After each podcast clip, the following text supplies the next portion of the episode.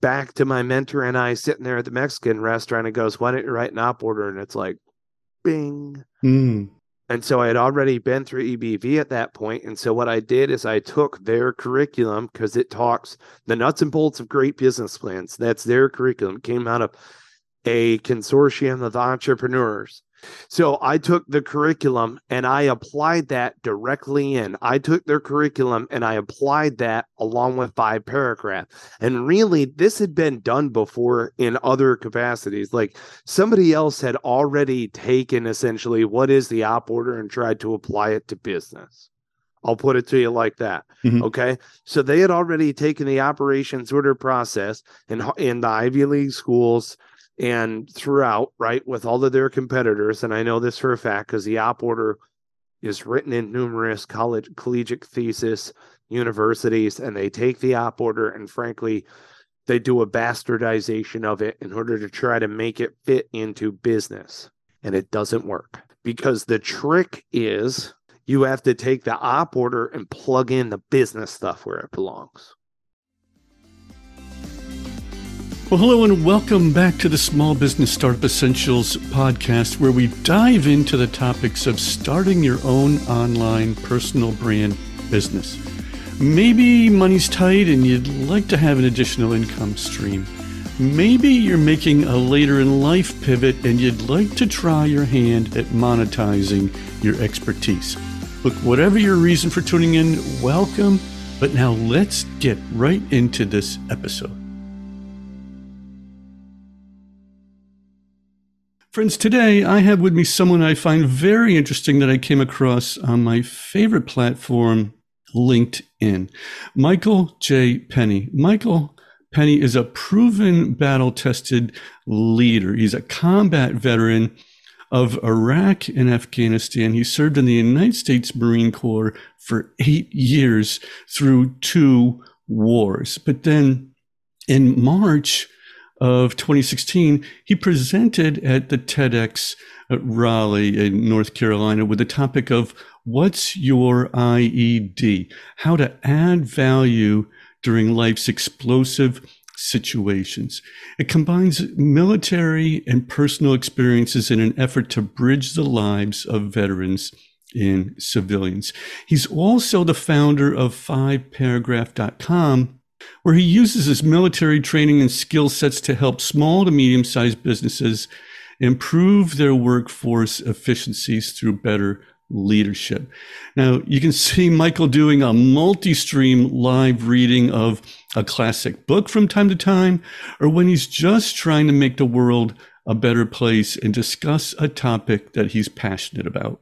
Now, I'll put the links in the show notes for you, but you can go to 5paragraph.com to see his training or coaching information there. That's 5paragraph.com with the number five. Michael, thanks for being with us today. Hey, thank you for having me.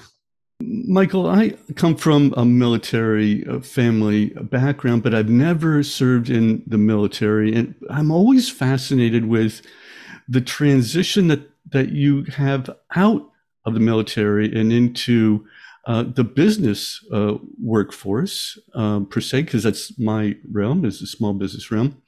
Uh, and I've talked to people from time to time that uh, want to talk to me about that transition, but you know, maybe you can help me to have some better insight on how I can help them better in the future. Like, you know, fill us in as far as how you went through that transfer, that transition out of the military. Sure. Yeah. Well, and thank you, Tom, for giving me the opportunity to do so. This is something that a lot of our civilian counterpart on the outside, we veterans are coming out into the civilian world as veterans. And so we have this new identity that we've assumed, right? So we're leaving the military having done whatever we've done in any capacity, whatever job that is, and we've assumed that role and that identity from boot camp and initial recruit training all the way through until the day we take our uniform off and then come back out. And then we're done with our military service.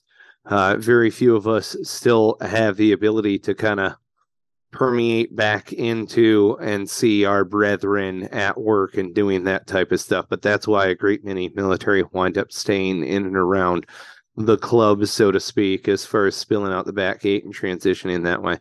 So, uh, assuming this new identity, and I call it essentially like second staging or going into that next stage, whatever. Uh, so, it's difficult assuming this new identity of veteranhood, and that's something to where people say, Hey, man, what's it like transitioning back into a civilian? You know what? I don't know. I transitioned out of military into a veteran whether I served in only a short capacity or in eight years in my in my uh, life, I served in between 2004 and 2012, and so when I got out, I entered into veteranhood, and it was a whole other different thing. Because in veteranhood, I realized that there were all of these other different veterans from different walks of life who had done their military service, had their different military occupational specialties, their jobs essentially in military. And now I got to learn what they were doing during that time frame and where we were. And so I threw myself into these experiences in order to do exactly that. So that was that's the first key takeaway for anybody who's transitioning out of whatever that previous identity that you've been wearing in this case the military put yourself into what is that next mission that you're looking to be able to do. For mine it was entrepreneurship. Right and and uh, from from what i gather uh, it can be a, a, a, real struggle to know where to land once you're out though right i mean um, you know you, you you know the date is coming and you know you know you're you're going to be decommissioned and uh, from, from what I hear, they, they have all these ideas, you know, like f- they're flooded with ideas, right? And how does how did you sort of work through with with all of that? Like, was did that happen to you? Was did you have all these you know ideas and plans and and goals and dreams and but yet but yet when you know now once you're out, it's it's a very different sort of realm, right? A very different world, right? How did you work through that? Most definitely. So, did I set goals? Absolutely, I did. Uh, I I had created a product while I was in the Marine Corps, and I had uh, snail mailed graph paper home to a patent attorney and gotten a provisional patent. So when I came back, that was one of the things that I wanted to pursue. So I was going to night school while I was on active duty using tuition assistance to go and and kind of get back into academia so to speak because i was very certification laden right? So in the military on the enlisted side coming straight out of high school everything's based on certifications and so those certs equal what is your military occupational specialty. And so you can have secondary MOSs because you're certified to be able to, to practice within that area.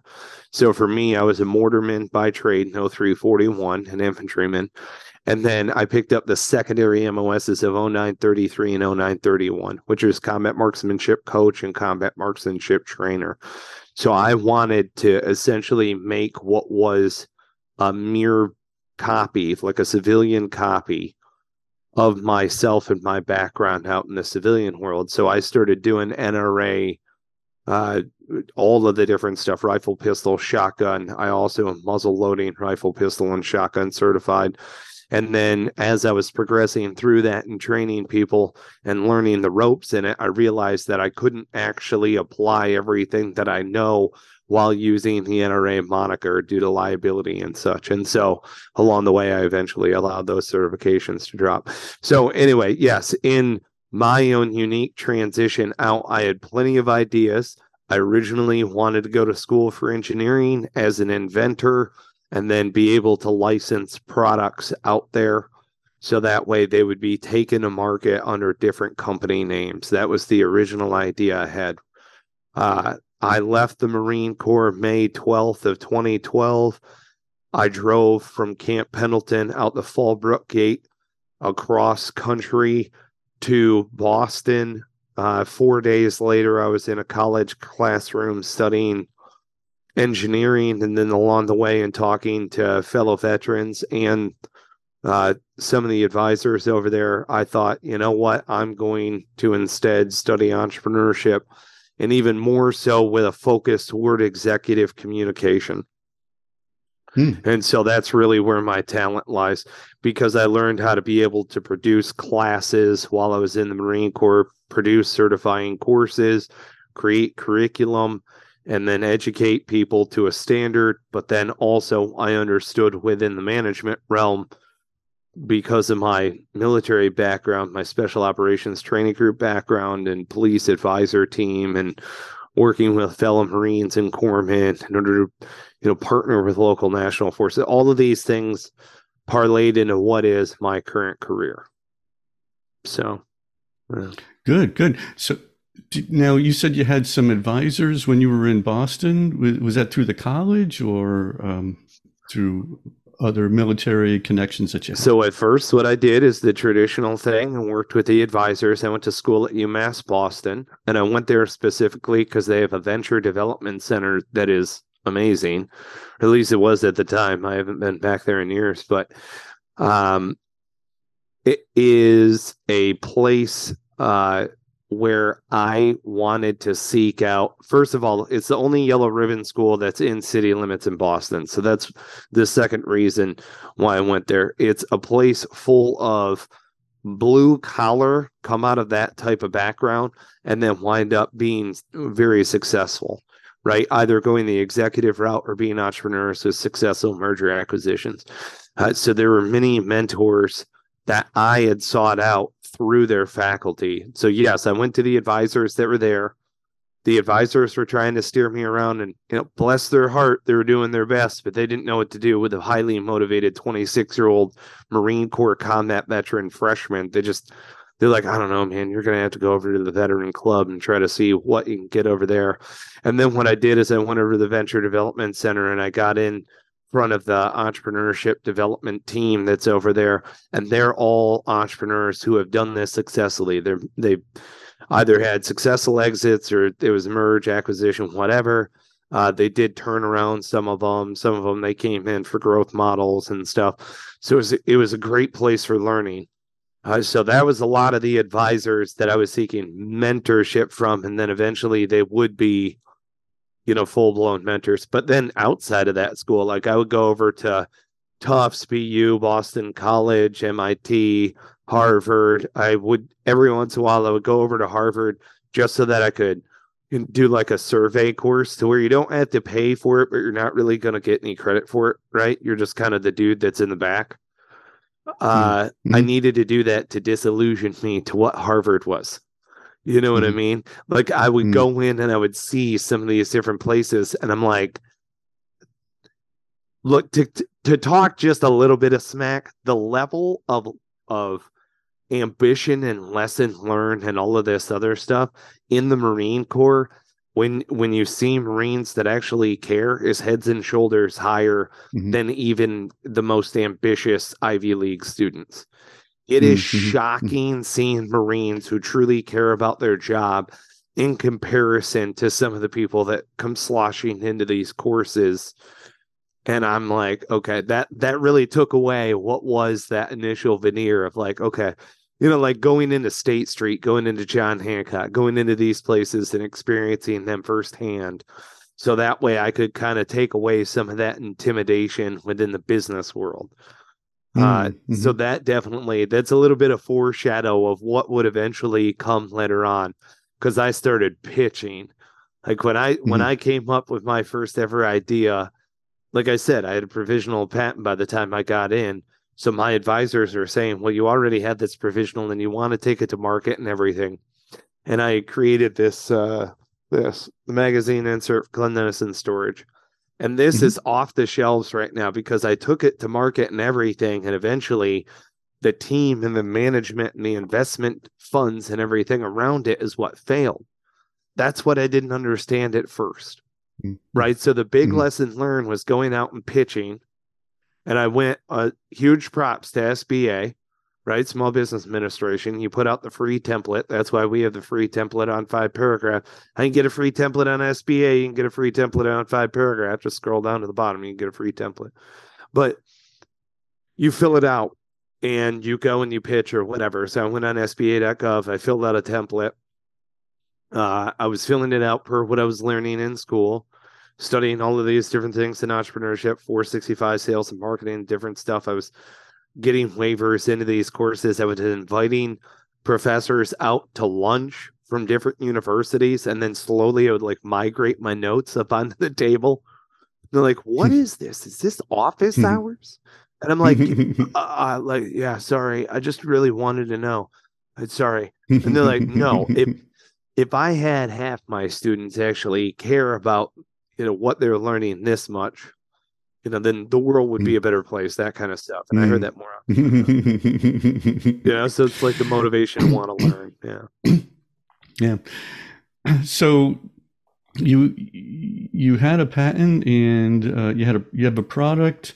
Uh, it didn't work out. Um, uh, but uh, what did you uh, tell us about the timeline after that? Okay, so I wind up. Um, I have a good product. I have you know good stuff, whatever, and I had applied for this thing called Entrepreneurship Bootcamp for Veterans, and it's part of the Institute of Veterans and Military Families, and it's headquartered out of Syracuse, New York. And so I applied for it. You go through this interview process and stuff. So I think it's open to other veterans at the time. It was post 9 11. Uh, so I was going in and um, with a company that had already failed. And basically, what I needed to do was put together a pitch uh, for this thing at the end, right? Without giving any spoiler alerts, you do a blind pitch, right? And so I went through it and I pitched my product and I took most outstanding venture with a failed company. And at the time, it was like extraordinary, in, extraordinarily depressing. I'll put it to you that way because the company had already failed and I didn't really understand what it meant. My mentors were saying, "It, we will believe in you even though we can't necessarily do anything with your product, right? So I'm sitting down with these other their mentors. One of them is a Marine. He's a venture capitalist. He's up in New Hampshire. We had met halfway at this Mexican restaurant north of Boston, and I was chatting with him about stuff. And you know, he's like eating halfway through a taco, just halfway, you know, whatever. And he's like, uh, "You're a patrol leader. You're a sergeant in the Marine Corps." why didn't you just write a five paragraph op order? I mean, didn't you write a five paragraph op order? I'm like, yeah, I've written thousands of them. I mean, honestly, at the time, my eyes rolled because in the military, and I found this out later on after I had studied the five paragraph op order. I didn't, it, op orders are something that are mandatory in a very well groomed, highly disciplined, structured unit if you're going to operate where there's 12 of you and 80 plus of a foreign national contingent, you're going to want to back brief higher on what's going on. Okay. I'm going to tell you right now because the odds of you dying cold, naked, alone in a hole or getting shot in the back are extremely high in that environment. So you need to have a high level of discipline as well as a high level of autonomy in order to get the job done. You're talking about a sergeant leading sergeants, not just hmm. peers, peers that are highly intelligent and skilled operators in their own right. Oh, yeah, he's hmm. just a radio bubba. No, I don't think you understand. He literally knows everything about radios. He's not just a radio guy right? Mm. It's the mm. same thing with our machine gunners. My machine gunner would whisper sweet nothings to his machine gun, not because he's a psychopath, because he's a professional. And whenever I wanted that thing to fire, it would fire. Right? I mean, that's who you that's who you want in charge of the machine gun. You know what I'm saying? So it's very weird going from a team of highly grain- ingrained professionals, which, by the way, interestingly enough, you would expect some sort of like weird dichotomy inside of a team like that to where you would almost get like a prima donna due to intelligence and capability, but you're told throughout the entire process that you ain't special. Right. Hmm. Okay. So so this background, this makeup, this understanding, having to write op orders, having to give op orders to people who are your peers, to a captain who's grilling you, to a gunnery sergeant who's gr- we had two gunnery sergeants who would grill you. Right. Meanwhile, I'm the hmm. chief instructor working with the Afghan uniform police. Our advisors would each teach classes, and I trained our advisors to teach those classes. How do you develop curriculum? How do you provide that? Same thing. So we were we were attached to an artillery battery. And so what we had to do is we had to train these artillerymen in op orders in the five paragraph op order. So that way they were operating on the same scheme maneuver. You're look, you're getting artillerymen, infantrymen, Afghan uniform police, fixed wing and rotary wing aircraft assets. Those fixed wing are coming from the Air Force and the Marine Corps. The rotary wing is coming from the Marine Corps and Russian air assets. And you have to mm. coordinate all of that along with millions of dollars worth of ammunition equipment mm. and people. Mm. How do you do it? Five paragraph op order. And so yeah. all of mm-hmm. that mm-hmm. is when, you know, back to my mentor and I sitting there at the Mexican restaurant and goes, Why don't you write an op order? And it's like, bing. Mm-hmm. And so I had already been through EBV at that point. And so what I did is I took their curriculum because it talks the nuts and bolts of great business plans. That's their curriculum. It came out of a consortium of entrepreneurs so I took the curriculum and I applied that directly in. I took their curriculum and I applied that along with five paragraph. And really, this had been done before in other capacities. Like somebody else had already taken essentially what is the op order and tried to apply it to business. I'll put it to you like that. Okay. Mm-hmm. So they had already taken the operations order process in, in the Ivy League schools and throughout, right, with all of their competitors. And I know this for a fact because the op order is written in numerous college collegiate thesis universities, and they take the op order and frankly, they do a bastardization of it in order to try to make it fit into business. And it doesn't work. Because hmm. the trick is you have to take the op order and plug in the business stuff where it belongs. Mm-hmm. Hmm. That was the big, huge success factor for me. Mm-hmm. So, what you've got is a five paragraph operations order process with the nuts and bolts of great business plans put into it. So, all the correct business terminology, but it's written in the five paragraph operations order process. Mm. And so we apply that military management method, and it works extraordinarily well. A- ask me about the enemy. what about that? Look, here's the thing. This is what people always want to know because they go in the military, you're fighting an enemy. In business, you're fighting an enemy also. It's the hmm. problem mm. that lies within the heart and soul of your target customer. It is the need that they have for your good product and service. Okay. In a, in floral and wedding design, no ugly weddings Mm-hmm. You can vilify that and your team will rally behind it. In mm-hmm. selling medical malpractice insurance, it's the prop the need associated with it. You're tackling that inside of the heart of the physician that you're helping, right? Mm-hmm. You're backing them up. You've got their six, right? So the point being mm-hmm. is that I originally had thought that the enemy was the competition. That's where a lot of people go with it. They tried mm-hmm. to do conflict in between them and a competitor. I'm sorry, that's not going to work. The competition is out there, the competition's in the mirror.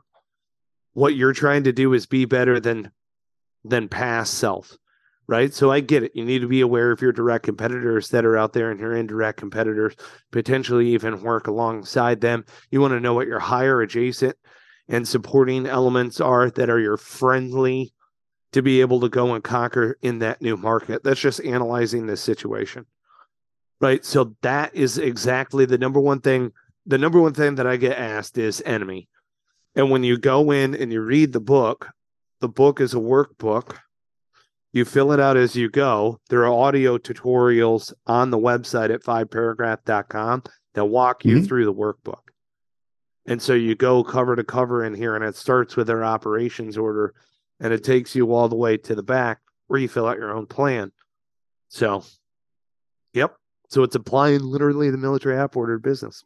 Yeah, yeah, that's that's amazing. It, it's it's a, a great example of of you know taking what you've learned and repurposing it. You know, I was just on. Uh, uh, a, a, Zoom call with Mark Miller uh, yesterday. You know, very famous for being known for repurposing your your knowledge and uh, your expertise. Uh, and that, that's a great example of that. Why did you start the uh, the live stream? events that you do? Because okay, so I was done with school in Boston, moved down to North Carolina, and I wound up getting together with a group of fellow veterans and we created a podcast that was a dialogue based conversational podcast between veterans. You're a fly on the wall for a veteran and a veteran conversation.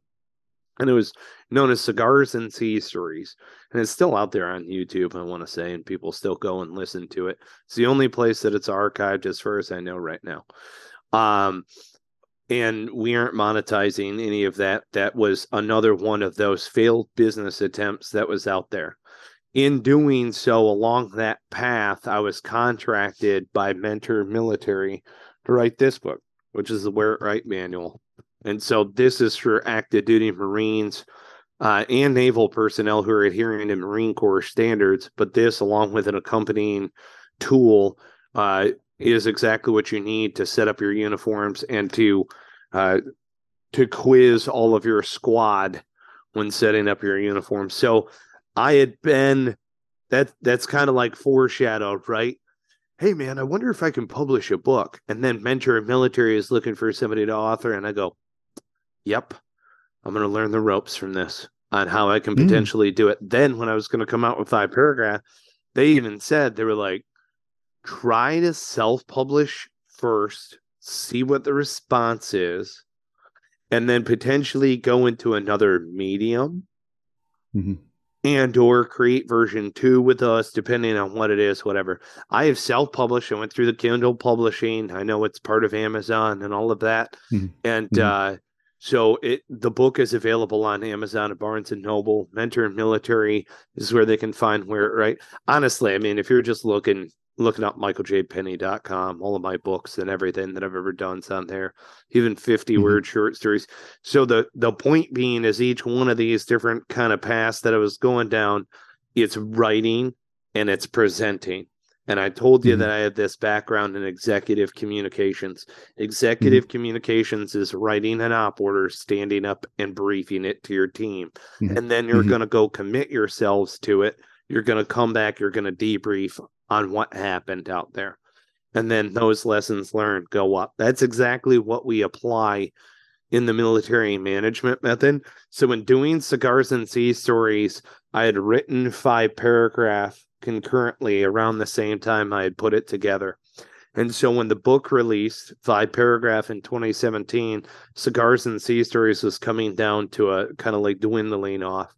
So we had done 300 episodes at the time. It was like a quarter million wow. downloads, and then I uh, I was getting paid to do voice acting. So I, I portrayed Axel, which is a Marine veteran on the the animated series Discharged. So I had done wow. a little bit of the voice work and stuff like that. Uh, and so I, uh, you know, having the public speaking background out of the military, I've trained over at, this point, it's roughly around 50,000 personnel. Because while I was there in Quantico, it was roughly around 21,000. And then you had all the personnel in 1 5 because we were training, you know, H&S company and all of this other stuff. And then all the personnel in Afghanistan. Did I try to keep track of everything? Sure, at one point in time. And then post military, how many people were trained in the NRA stuff, how many people I've trained as far as shoot, don't shoot scenarios and other stuff like that. So that type of presentation skill set is my background, you know, and I I wish to help leaders. Uh, it's very difficult being that member of the team. Leaders are just members of the team. And so we have to write out the plan. Those of us who are leaders know if you don't write out the plan, you're not in charge of anybody, including yourself.